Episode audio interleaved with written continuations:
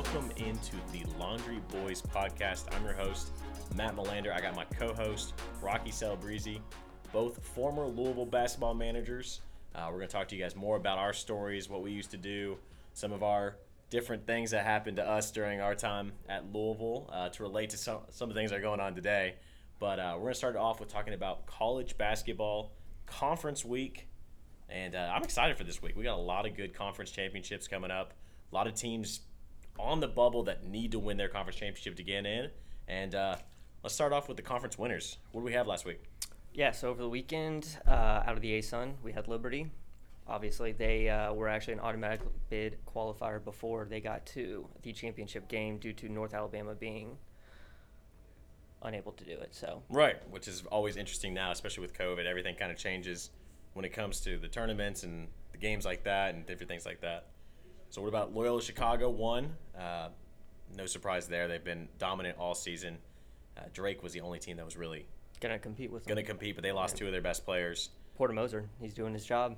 Yeah, he getting is. them back, getting them back since their first time since their Final Four run a couple years ago. So right, and they uh, look sis- great. Sister Jean still cheering them on. We keep seeing her pop up over and over again. So you love to see that. Always a good feel good story there. Morehead State, a That's a big shock. Team. That is yeah. a big shocker. They destroyed Belmont. They They, looked very good. And it's very surprising that Belmont is normally the favorite in that, as long as as well as Murray State. Those are always the two teams that are normally competing for their conference championship. But Morehead State coming out of nowhere, taking a big win and making it into the tournament this year. Yeah, and fun fact: last time they made the tournament was 2011. Which Guess who they played? Louisville, of Louisville. course. 2000 uh, buzzer beater with four seconds left on the clock to upset the 12 over the four seed. That was brutal for Yeah. Louisville, but I mean it's great for Morehead State to get back in there 10 years later. Right, and then the last one that has punched their ticket already before the week even starts, Winthrop, of course. Not shocking at all. Pat Kelsey is doing a year in and year out at Winthrop. I can't believe he doesn't have a bigger job yet. Yeah, honestly, I think he's going to be on to bigger and better things, and uh, that is going to lead us into championship week. Like I said, a lot of conferences obviously going on this week. A lot of big games. A lot of teams, like I was saying before, are, that are on the bubble are going to have to either make a little bit of a run in the tournament or overall win it. I know that there's a lot of teams that are literally banking on this last week to get into the tournament. Yeah, and it's actually some big names too when you think about it. You know, Michigan State probably needs to. They got to do something this weekend. They do have three top five wins in the last two weeks, and it is January, February, Izzo. It is, So yeah, it's you know. Izzo month. So I mean, anything could happen for Michigan State. And the two other big ones, Kentucky and Duke. I mean, neither of those teams have been good all year long, and I mean, they, they ha- both of those teams have to win their conference championships to make it to tournament. Absolutely. Well, you know, the only one I will disagree with you there, Duke, I could see the tournament just being lenient and letting Coach K in there. I mean, if you look at the last four in on Lunardi's last four in and his first four out, I think they're going to pick the Blue Bloods over the mid majors, I have to say. I mean, even after getting blown out by their rival North Carolina the other night. You know, that might be the big one. I think they're going to have to win at least two or three games in the ACC tournament just to stay in the bubble, like you said. I don't know if they'll necessarily have to win the tournament, but They uh, at least have to make that championship. At least they're gonna At have least. to. I think they're gonna have to make a run. But we're gonna start it off the Big East, Villanova. Thoughts about them without Colin Gillespie? Colin Gillespie and possibly Justin Moore. They lost him the other day against Providence, and that's I mean, that's their two top scorers outside of Jeremiah Robinson Earl. So, I mean, they didn't look good No. without either of them the other day. I Well, and- it's going to be tough for them. I don't see them winning the Big East. I think, especially the way UConn's been playing the last couple weeks, and even Creighton. I just don't see Villanova doing it. no, and Villanova honestly was kind of on of a downward trend before Gillespie even got injured, and I think you add Gillespie on top of that, like you said, Justin Moore might be out as well. Your two top dogs out for your conference tournament. I, I just I just don't see them being able to pull it together here and winning the Big East. No, I don't either. Uh, And then uh, it brings us to our next team, Creighton as a two seed. McDermott definitely in trouble for those statements. Yeah, And it was not not not not, a- not looking good for Creighton. Yeah, not a good look there. Um, but Creighton, on the other hand, you know, they just are so streaky. I mean, if you watch that game between them and Villanova the other night where Gillespie got injured, they were down by, what was it, 22, 27 points? Yeah. And then came back and made it within a five point game. So it's just what Creighton team are we going to see is going to be the big question. Yeah, and it's really going to be determined how Zegarowski and Mahoney play for them. I mean, they're, they're the two X factors of that team. When one, when they're both playing well, that team it looks like it's a team that could easily win the Big Right. East, especially now with Villanova down. I think their only true competitor would be UConn, but if we get a Zegarowski that doesn't want to come out, and doesn't want to score, doesn't want to average his typical, you know, 15, 20 points a game, Creighton could be out early as well. Right, and I, I think that Creighton may go out, and it's going to lead us to our next team at UConn at the three seed. I like UConn to win the Big East. I Love East. UConn. I, love UConn. I think they are peaking at the right time. They love to make a deep run in March, as we all know. I mean, that's just UConn the last ten years. They they come around in March, like you said, for Izzo being March. UConn as just a whole as a team, they just come together in March. and there's nothing more fun than Dan Hurley being fired up in March. Absolutely not. For UConn and a good Big East, that's an electric sideline to watch in New York it this year. It definitely is, and I'm I'm very excited to see them play. I think they are going to win the Big East this year and punch their ticket like that. The last seed we have is St. John's as a four seed. I just I don't think they have what it takes to put it together for an entire conference tournament. I think they're going to have a couple good games. I just don't see them putting what is it four games together to be able to win their tournament. Three, I think. Three games, yeah. Mm, I, I just don't see that happening. And I don't even think that they've been that good this year. I think the fact that they're a four seed this year with the way that they've played, I think it really shows how down the Big East this year is overall. Right. I mean, they lost to DePaul, who won four games. Granted, they had some COVID issues, but Still losing to DePaul this year. it's not good. It's not, a good, look. win. I mean, DePaul has not been a great team for a very long time, and we could get into that later. But Have they ever? I, you know, that is another that is another day question for another day. but um, yeah, for the Big East, you know, um, I'm gonna go with UConn. That is my favorite to win it. Are you going with UConn as well? Yeah, I think I'm gonna have to agree with you. I mean, I think they're streaking at the right time. I think Bouknight, uh, obviously, he's been in and out this year, but I mean, he played when he's playing well. He's playing like a Player of the Year candidate, and I don't know that there's anybody that's gonna stop him through the Big East tournament. I don't think so either. Uh, that'll move us on to the ACC tournament. Virginia as a one seed. Shocking. Uh, you know, not very shocking. I mean, I could not, I could not believe Florida State blew that um, against Notre Dame to win the conference. Brutal. That is a brutal That is loss. But um, thoughts on Virginia this year? They just do their thing. I mean, it's. I, I even when they won the national championship, they weren't super flashy. It's not Tony No. Bennett's way. They just they're grimy. They dig in. They just do their thing. They don't worry about any outside noise. They don't worry about what other teams try and do. They know their identity and they stick to it. And I think I think as long as Tony Bennett's there, it's hard to see them not being a one or two seed year in and year out. Yeah, I, I love Virginia this year. Uh, I mean, like you said, Tony Bennett, defensive genius as always. Always putting his game plan together, keeping the scores low, long shot clocks as always, which is detrimental to a lot of teams. They do not like that slow pace No. that they love to play. And Hauser and Huff have been fantastic this year. I, I mean, Hauser coming in from Marquette has just been a dream for Tony Bennett and that Virginia team. Oh, Right? He has added the scoring that they kind of missed last year when, without you know Ty Jerome, Kyle Guy. They didn't have that three point threat that they've Right. had in years past, and I think Hauser really provided that this year. And I think they they proved that that's what they need to to be a national championship contender. Absolutely. I think Virginia definitely a favorite to win the ACC, and uh, I think they m- may have a chance to make a little bit of a run in the tournament as well. Our second seed in the ACC, Florida State. I like Florida State this year, but they're such a streaky team when it comes to the, when they play bad teams. They play bad. They play. They down play the to level of their opponent, yeah. exactly. They play down to their competition. They play up, and we've seen it over and over again when they played North Carolina last week or I guess that was two weeks ago, they played down to North Carolina. They had a, a 12, 14 point lead at halftime and mm-hmm. just fell apart in the second half. Notre Dame on Saturday to secure the ACC fell apart again. They didn't even look good from the start. I mean, No. Notre Dame was in control. That they just they didn't even look like they wanted to win the ACC. No, didn't, and- they weren't interested. And I think they are the most talented team in the ACC this year. But can they put it together? especially against that Virginia defense. Exactly. And I think those two, I think that might be the ACC championship game right there. But once again, even though it was a COVID tournament last year, no games were actually played. They are the reigning ACC They are the champions. reigning ACC champions. Weird to say that they, they didn't play a game, but they are the reigning ACC champions. Yeah, that was definitely uh, that was one of my last memories I have of the college basketball season. Yeah. Is Florida State coming back onto the court? to get crowned, not even playing their game yet. Right. It was a very weird moment, and uh, obviously none of us knew what was to come after that. But uh, definitely a very, very strange way to end the season.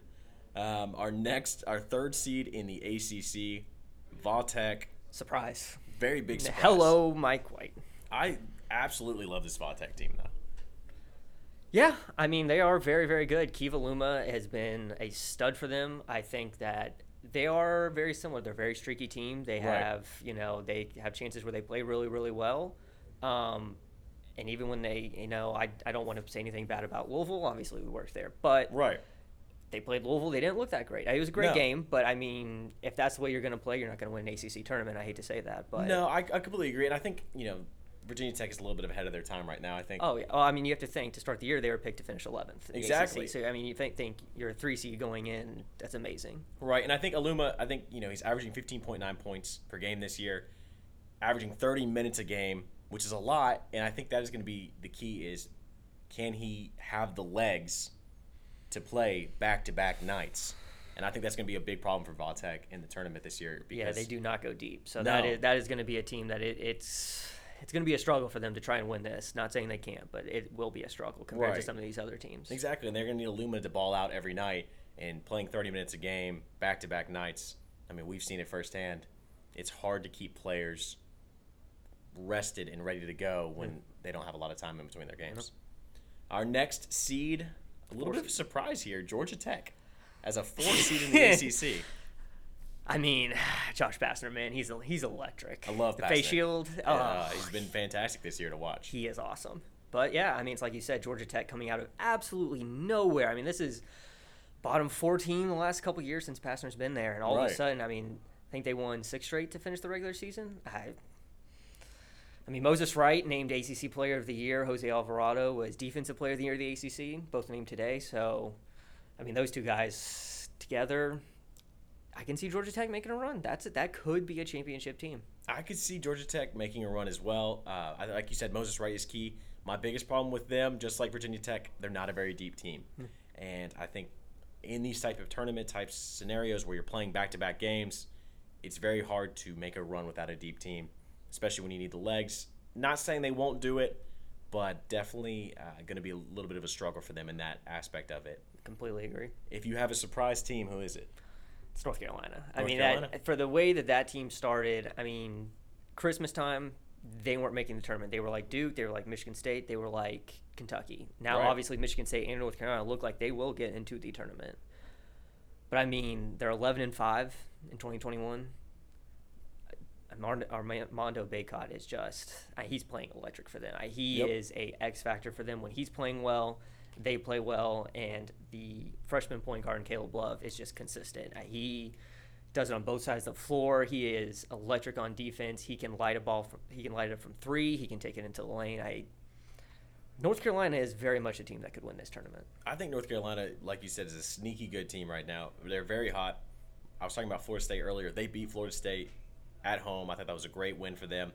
I think they're locked for the tourney now. I know they were on the bubble for a while, but I think now they're definitely in, and I think they will make a little bit of a run here. They're going to make some noise in this ACC tournament, Oh, for sure. and I think they have a great chance to. Uh, and they're a deep team as well. I mean, They do. They go about four or five deep on that bench. So Yeah. it's hockey subs coming over the bench for them, and that's what Exactly. you, that's what you need coming turning time. You may not need it during the regular season. You may not know it, but come tournament time, if you can run four or five deep, oh yeah, you're that sit- can that can outbeat talent. Oh yeah, you were sitting absolutely pretty going into conference tournament time.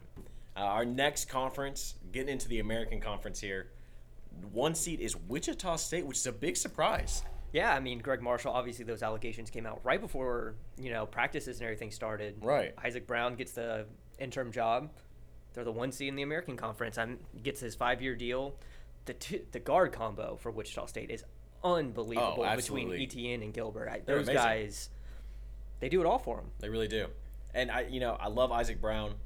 Wichita State, their biggest competition, I think, in this American tourney is going to be Houston, and they have Houston's number.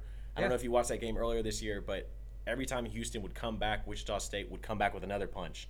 Every single time they looked like they're going to let Houston back in the game, they were able to close that door on them, and I think that they have a great chance to win this conference. Oh, I mean, absolutely. I I'd be surprised if it's not Wichita State or Houston coming out of the American. I mean, somebody had a very good, you know, tournament, but Wichita State is a very good conference tournament team, and they're going to be a very good tournament team. And it's a feel good story whenever the sto- the coach gets fired right before the season starts, and the team's able to rally around the interim head coach who you just said signed a great five year deal. I think that it's going to be really fun to watch Wichita State in this American tournament, and I think they have a great chance of winning. And that moves us on to our number two seed, Houston. You know, Houston Every year, man. Every, every year. year. You just don't know what you're going to get. They have this great record, but then you start looking down into their wins. Only one top 25 win versus Texas Tech. I, it's just rough losses that they had. Uh, there was a loss against Tulsa earlier this year. Not good wins. I just don't know what to think about this team. Yeah, I mean, it's Kelvin Sampson. Never know what can happen when it comes Right. to him. I, he's very good coach. They're very consistent throughout the regular season, year in year out. But it's like you said, they get to the tournament every year, and it's outside of a couple years ago when they were in the second weekend. They just they come tournament time, they don't look great. They No. they kind of struggle when it comes to depth, and I think that's kind of the big point, especially when it comes to the conference tournament this week. Is do they have the depth to go with a Wichita State that can go four, five, Right. six deep on the bench? Yeah, and I think you know, like you said, Houston. Except for it was a few years ago when they made it to second weekend, they don't make it far in the tournament, and I don't know what it is with Sampson's teams, but they just they, they can't seem to have that next level or that next gear Yeah. to be ready for conference time or for tournament time, for instance. So, I mean, I like Houston. I just don't see them making a. I, I think they'll make a run in their conference tourney, but I don't see them making a run in the actual tournament at all. Uh, the third seed in this conference, Memphis. Uh, Shows where the American is this year. Right. No offense to Memphis, but uh, the American Conference has just had a kind of a rough year. Uh, Memphis up and down all year, obviously. yep. Rough, rough loss against Houston. Yeah, that is The not the way night- you want to end your season on a buzzer beater. It's No, I from experience losing on Yeah, buzzer that beaters is- to end your season is very rough. But yeah, I mean, I, I think it's like you said. I mean, Memphis has the talent. I mean, I think Penny Hardaway has proven that they he can recruit. I, they have Right, they have the guy Landers Nolley, L. Ellis. They have talent down there. It's they just struggle to put it together. Uh, really you know, do. it, it I don't know what the reason is behind that, but I, I that kind of a talent it leads you to believe that they could go deep. 15 and 7 on the regular season as a 3 seed. It's like you said, they don't have great wins. They don't have No, you know, some of their losses are rough, but and they're going to have to win their conference tournament to get in. yeah, I mean that that and that that is what that could spark them for a run. I mean, Right. they, they can understand that you know it's going to take a conference championship to get into the postseason. If that's really what you want to do, you can do it with that talent. Right. We've already seen a couple teams already that weren't supposed to win, like Morehead State uh, winning the OVC, and I think Memphis could be one of those sneaky teams that gets that last win, the last not last win, but they're a bid stealer where Yeah. they are able to win their conference championship and steal that bid from another team. Keeping it from Duke. Exactly, exactly. That'll move us on to our last seed in the American Conference, SMU. Uh, this rough kinda year. this, this kind of shows you, like you said, what the American is about this year. I'm worried about consistency with this team. We've seen that they've had COVID problems all year. Yeah, they've missed seven of the last eight games were canceled, including their last six. So I mean, they've been off for a while. Right. It's some it- teams can bounce back really well from that. They can learn from it. Other teams struggle. Right. It, it's going to be a challenge to see what SMU team we're going to get this week. and I just don't know with this SMU team, like you said, what, what are we going to get here? They've had so much. They haven't played any games because of COVID lately. They've not played a lot of games in the season, just in general. Hmm. I just don't know what kind of team we're going to see in the American Conference. They could make a great run. They could, and it's going to be led by Kendrick Davis. Obviously, yeah, he's averaging 18 and eight for them. Right. He's a stud. Oh, absolutely. It's it is, it is going to be tough for them. I think it, if you think about the way the American Conference is this year, Right. they can easily go. I Oh, it's, absolutely. It's not like the American Conference is at the top this year. They're not one of the better conferences, so they can make a run, but it's going to rely on Davis to do it. Oh, absolutely. And that is going to be the biggest thing with SMU is can Davis be able to do it on a consistent basis with not the they're not going to have the the legs I think that a lot of the other teams are going to have this year, Yeah. which is going to be rough for them in a conference tournament. Uh, we're going to move on to the Big 12. It's a great conference this year. It is a fantastic conference this year. I think a lot of the the top of the Big 12 has a great chance any of those teams to win the NCAA tournament this year. The one seed's Baylor, no surprise there. No, arguably the number one team in the country. Their only loss coming against Kansas. So Right, and that and it was against Kansas on senior night. yeah, And Kansas historically does not lose on senior night. It's something about Kansas playing at home where they just they Oh, just don't well, yeah. lose. I mean, rock chalk. It's just, Yeah. that's just what they do. But yeah, obviously Baylor, number one seed. They've had a tough go of it too this year with COVID. They've had six games canceled, including that game, which was going to be the best game of the year against number one Gonzaga. Oh, Earlier on yeah. the season, you were going to have number one, number two. That was going to be a 90-91 game right oh, there. Oh, that was gonna be a blast, and I'm very sad we had to miss that matchup. But I think that could be the matchup we see in the national championship year. This year is Baylor versus Gonzaga. The two seed is Kansas. No surprise there. No surprise. I cannot believe they almost lost to University of Texas El Paso. They were they're- heavy, heavy favorites, and they just overlooked them. I think. Uh, yeah, I, I think I agree with that. They have been. We've seen times where they can be very streaky this year. They there's times where they look like they can be the best team in the nation, and there's other times where, you know, they lost five or six in a row earlier on, early in you know Big 12 play, which has never happened under Bill Self. So I think Kansas is in rare territory this year. I mean, Right. they still have seven top 25 wins, including that Baylor win number against number two Baylor. So Kansas is a team that you know they can win the Big 12 or they can lose in their first game. It's Yep. really going to depend on matchups. It's going to depend on what team we see uh, coming out of Kansas. Absolutely, and I think that you know their worst loss is Oklahoma, which is not even a bad loss at all. Uh, Kansas is like you said, one of those teams though. They're either going to make a far run or they're going to lose in the first round, and uh, you just just don't know what type of team we're going to see. That UTEP, it's just that UTEP tough game scares me. It is. It, it would, and it's definitely a trap game for them. I mean, you're coming off big win. You're going into conference tournament. You have a de- decency to look over a UTEP, Right. but at the same time, that's not the way you want to finish out your season. No, absolutely not. And uh, the three seed in the Big Twelve is Texas. Hair talks or hair hair Shaka Smart is he's good. Yeah, I like Shaka Smart a lot. I've always been a fan of his. My biggest problem with this Texas team though is they don't close games. No, they they definitely do struggle to close games, and I mean, that's what you have to have down the stretch. Uh, Right, and that's and that's what scares me about this team against any team in a conference tournament or any NCAA tournament for that matter. What happens when they get in a close game? What are they going to do? Are they going to fall apart like they've been falling apart this season? Or are they going to be able to close them out? yeah, and it's really going to come down to that three guard play. I mean, they, those three guards they do struggle to defend, and that is the issue because you have to have those three guys out there at one time, and Andrew Jones, Courtney Ramey, and Courtney. It's just tough. I mean. I, I mean, I don't know. I, Texas is really just a wild card for me. Right. It, it's a team that, like, I think it's kind of like Kansas. It's a team that we can see lose game one because they can't close it out after being up by 10, or it's a team that's going to start blowing out teams come this tournament. And, Make a run for it. yeah, they could upset Baylor. Yeah, I'm going to say Texas is not back. Uh, that's going to be my proposition That's Texas on that football. one. Yeah, well, I think for basketball as well. I think I think they've had a great season. I just don't see them making too far of a run here. Just until they're able to show me that they can close out games, I'm not going to have the faith in them that like I should. Um, the four seed in the Big 12. It's no surprise here. West Virginia, Bob Huggins. I love this team. I it's hard not to like a Bob Huggins team. And Bob, Absolutely Bob. Huggins is a, an electric coach. His teams are always scrappy. They're always fun to watch on both ends of the court. And it's been that way since he was at Cincinnati. I that's a team that you know they did lose to Florida this year, who is not a good Florida team, No. but they still have top five top twenty five wins. I think that comes from the Big Twelve being so loaded this year that, I mean, it's hard not to have top twenty five wins when you're playing in the Big Twelve this year. Every team is. It seems like every team is ranked. I, if right. if Every team you play. Is, if your worst loss is to Oklahoma, who's the five seed and could arguably be a top one or two seed this year, that's a great loss. No, absolutely. And, you know, I love Bob Huggins. I think they have a deep bench. And my biggest thing in conference tournament time is deep benches because you're playing back to back nights. You're going to have to use those bench players. And West Virginia does very well. I like this team to make a run. I'm going to throw a surprise one at you here. This is my dark horse is Oklahoma State.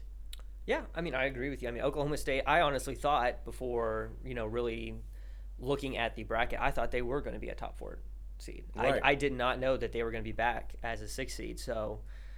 Oklahoma State, at Cade Cunningham is just very, very good. Hopefully, he will be back. Obviously, he missed the other day because he did get hurt with an ankle. Right, but that was a huge win they got against that was Yeah, West even Virginia, with, right? Yeah, even Yeah. without even without him, they still beat West Virginia. Uh, sloppy play by West Virginia down the stretch there. You know, they had a chance to win. They had a couple turnovers there on their last couple possessions, um, Right.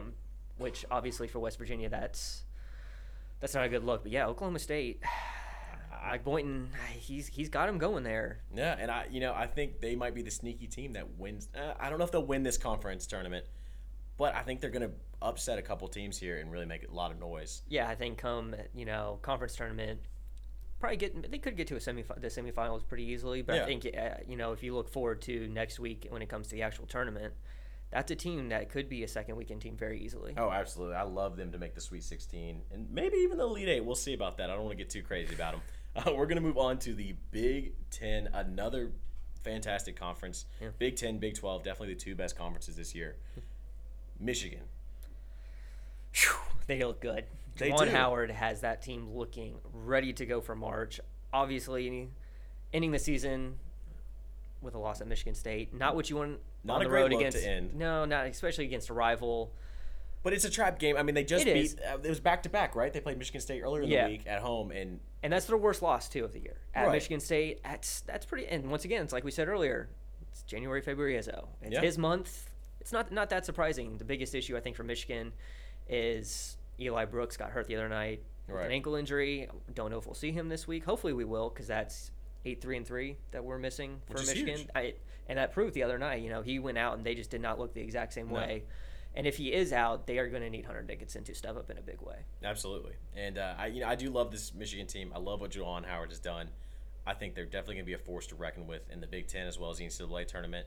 And like you said, it's not really that bad of, bad of a loss at Michigan State. Michigan State is fighting for their lives to get into the tournament. Yep. You knew they were going to come back after that bad loss against Michigan the game before, and definitely have a different game plan. It's Izzo; he's not going to lose by 25 again. So I really like this Michigan team. But the team I think I enjoy more and think is going to have a better run is Illinois. I fully agree with you there. Illinois, they were a top four team start the year, I believe, in the preseason rankings, and I arguably think they should have stayed there all year. I mean, they they look very, very good. Ayo, he is electric, especially really with the is. mask. I love that bat- mask. He looks like Batman out there. I, I, he just he looks like he's having fun while he's out there too. Yeah. And Kofi Cockburn is finally learning that he can dominate in the paint.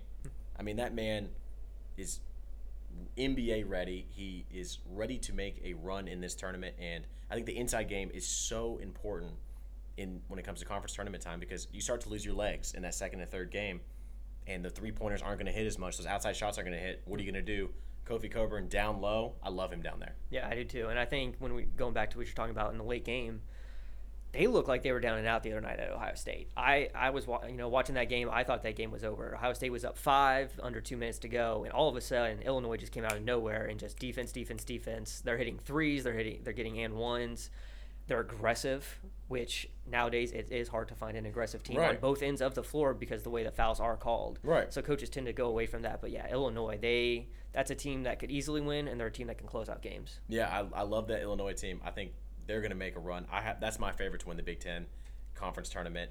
And uh, but that'll move us on to Iowa, another big man heavy team with Luka Garza, Player of the Year. Uh, really cool what happened, what they did at the end of his game, retiring his number. I fully agree. I, I mean, having your number retired and you're still technically playing, Right. that's that that is that's a, that's a no that doesn't happen ever. So I mean that is a true honor and it shows exactly what Luka Garza has meant to Iowa, Iowa over the last four years. And he is a I mean he is Player of the Year. I mean I think that's pretty easy. I think the biggest concern for Iowa, they're down Wieskamp, hurt his ankle the other night. Right. Uh, don't know if we'll see him. That's another big loss, just like some of these other teams, you know, with Eli Brooks and Colin Gillespie being out. He's averaging 15 points and six rebounds a game. That's a, that's a lot to make up, especially going into the Big Ten tournament where teams are just scoring, scoring, scoring. That's that's a lot of point production to make up. No, absolutely. Uh, I, I do like this Iowa team. I think Wieskamp, if he doesn't play, I think completely changes the whole complexity of this team and how they're going to be able to operate. It's going to be a lot more pressure on Garza to perform.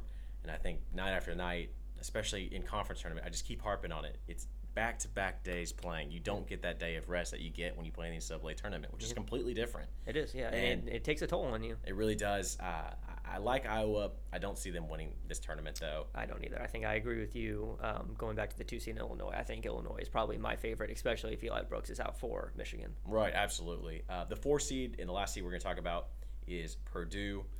Definitely kind of a surprise team this year. Yeah, I really didn't even know that they were that good this year. They, I didn't you know, either. They did not get talked about. They still have, you know, of course they have their eight foot big, white big man from wherever, but They always do. that's just that's just what they do. It's what Matt Painter does. So, yeah, I mean Purdue. I don't think they've really done, you know, a whole lot. You know, I think they're going to be able to keep games close. I just don't see them making too much of a run. I mean, their worst loss is Miami, which is a really bad loss. that is a very bad loss. Miami loss. is horrible this year. But they do have But five top 25 wins. Right. Which, once again, I think it kind of goes back to it's very similar to the Big 12, where the Big 10 has a lot of team strength this year. So Right. it kind of makes it, you know, that number isn't maybe what it would be on a normal year. Right, absolutely. And, you know, I like Purdue. They are a sleeper team. I just don't see them beating the likes of Illinois or Michigan in this tournament. Um, our last conference we're going to talk about, the Pac 12 the West Coast basketball. The one seed is Oregon. Per uh, out of nowhere, honestly, Oregon was not the one seed. No, yeah, they actually had to win last night at Oregon State, and they won very handily. I mean, they from the get go they were knocking down shots, and it all starts with Chris Duarte, I, the JUCO transfer uh, as a senior now. He is a, amazing. Yeah, he is a great basketball player. He's averaging 18 points, five rebounds, and four assists a game. I mean, it, it, I think for Oregon to win, if Chris Duarte is doing that, they win. Yeah, But the issue is, is if, he, if he's not going to be there, it's going to be tough to watch them win games. Right, and you know, like you said, with you know, it's January, February. Izzo, it's January, February, Oregon. Yeah. In the last five years, Oregon has just turned it on at the end of February and the beginning of March, and uh, I think this team's ready to perform. I actually like them to win the Pac-12. Uh, and I think they're going to be able to do it. Like you said, it's going to matter on Chris Duarte. Is he able to perform night after night? And uh, if he's able to do that, I, I, I, love that Oregon team to be able to come out of this Pac 12. Uh, the two seed is USC. I'm not a big fan of this USC team. Their free throws kill me. They are one of the worst free throw shooting teams in the NCAA. I, I was watching the game against Colorado a couple weeks ago. I think they were 316th in the nation. Yep. Yeah, they are. Yeah, and you're not going to win. You're not to win a conference tournament, uh, let alone an NCAA tournament, yeah. if you can't make free throws. No, I fully agree with you. Um, I do disagree. I think USC is going to be my favorite to win the Pac-12. Okay. I think they look very, very good. Uh, the winner, obviously, this past weekend to upset UCLA. That that's a team. I, I, I do agree with you. I think you know you do have to hit free throws to win. Right. But if you can knock down shots the way USC can, and if you're a team like Oregon in that conference championship game and you're not hitting shots or Chris, Chris Duarte is not playing well, USC could steamroll them. No, I, I agree. USC is a great team. I'm just so worried about them getting into a close game, going to the foul line, and not being able to execute. Yep. And I, I just I just can't pick a team that's ranked 316th in the nation in free throw percentage to win a conference championship. I'll take Oregon. You take USC. We'll, we'll, we'll talk later this week and see who's on the right path. Um, the third seed is Colorado. Sleeper to win the Pac 12, honestly. I love how this team plays. Yeah, I mean, I think Colorado is definitely a sleeper in the Pac 12. I think they're a sleeper in the, in the regular tournament, the NCAA right, tournament so going forward. I, they're top 25 team. They're playing really well right now. McKinley Wright has been electric. Yeah, he's got to be player of the year in the Pac-12 this year. He has been amazing for them. If he, once he's playing well, it's kind of similar to Duarte with Oregon, kind of similar to Evan Mobley with USC. It's McKinley Wright with Colorado. If he's right. playing well, that's a team that it could very well win the Pac-12 tournament. No, absolutely. I really like this Colorado team. Uh, they beat USC earlier this year. I think, you know, they are a team to be reckoned with in the conference as well as in the NCAA tournament as well. So I think, like you said, McKinley Wright absolutely should probably be the Pac-12 Player of the Year, yep. and uh, I think they're going to be able to make a little bit of a run in this Pac-12 tournament. The last team we're going to talk about, UCLA. Yeah, uh, Mick Cronin. Um, I love Mick Cronin. I think he is a great coach. I think I might be a little biased because we worked under the Pitino tree right. ourselves, and obviously he is a prodigy of him. But UCLA has been very, very good this year. I think they've honestly been a surprise for me. Um, they may not be to you know in the national media, but I think right. to me, especially the way they've been kind of the last few years, and even his first year last year, um, UCLA just wasn't. They weren't where they what they used to be, obviously back in the Wooden days, right. but you know, they weren't even remotely close to being no. a competitor in a, in a, normal tournament, much less the conference tournament. Um, it's Johnny Juzang, transfer out of Kentucky. Yeah, he's been a monster. He has been very, very good for there. He's been reborn. Obviously, Chris Smith, he day one he stepped foot on campus. He right. has been very, very good for UCLA, and I think those are going to be their two X factors going into this tournament. No, I really like Johnny Juzang and Chris Smith a lot. I think both of those guys are obviously the keys for this team to be making any run. I think my biggest problem with this team though is there's no top 25 wins. Yeah. And if you ha- well, the Pac-12 doesn't really that, and, and, that, and that, it's, you, it's like you said. I mm-hmm. mean, out of the top four seeds, they have a combined three top twenty-five wins. Right. And it's by two teams. Work, and it's by USC and Colorado. UCLA and Oregon have zero top twenty-five wins. Right, and one of those wins for Colorado is against USC. Yeah. So it's just one of those things. The Pac-12 doesn't get talked about a lot because a lot of those games play ten o'clock Eastern time. It's the West Coast. It's late night hours most of the time when they're playing. I, I, I like this UCLA team, but I don't see them making too much of a run in this Pac-12 tournament. No, I don't either. I think it's like you said. I think I really think it's the top two seeds in Oregon USC. And probably going to be the championship game if I had to guess. Right, I would have to go with that as well. I don't see any of those, you know, outside that top four. I don't see any team kind of making a run in that tournament. No, none of those teams below them look very good. No, absolutely. So I, I think your conference winner is in those top four seats of Colorado, USC, Oregon, and UCLA. And I think it's like we said earlier, it's between Oregon and UC, USC. Absolutely. And uh, we are recording this on Monday, everybody. So make sure you guys know that uh, we don't know any new news. So if any more injuries happen or anything else happens COVID related, uh, we are recording this on Monday. So forgive us if we miss anything like that. Um, we're going to cap it off. We just had senior nights for a lot of teams. Obviously, all the teams had their senior nights this past weekend or last week at some point. How was your senior night as a manager? Who did you guys play? How'd the game go? Was it easy? Was it a tough one? How'd it go? Yeah, uh, so my senior night, it was two years ago now. Uh, we played Notre Dame. Uh, it was a very easy win for us. Right. Uh, Notre Dame, obviously, um, when we play them at home, we don't really struggle with them here. At No, so I, have um, never had it, but anytime we've been there, yeah, I never I- so you know we beat them 75-61. I, it was a good night. Um, you know, it was a little weird uh, because before the game, usually as a manager, you're used to being around the team, kind of hurrying to kind of finish off the last couple things before the game starts, and pretty much the 10 to 15 minutes before the game, you're not dealing with the team. You're out with your family. You're getting ready to walk out into the court, and so it's kind of a obviously it's a great honor to be able to be honored on a senior night. Right, Uh, you know, absolutely. as a manager, uh, it's four four years of hard work that you've gone through to you know be able to come to this. You know, players get announced every single time they come in and out of the game. Right. And for managers, we're sitting there on the bench, so.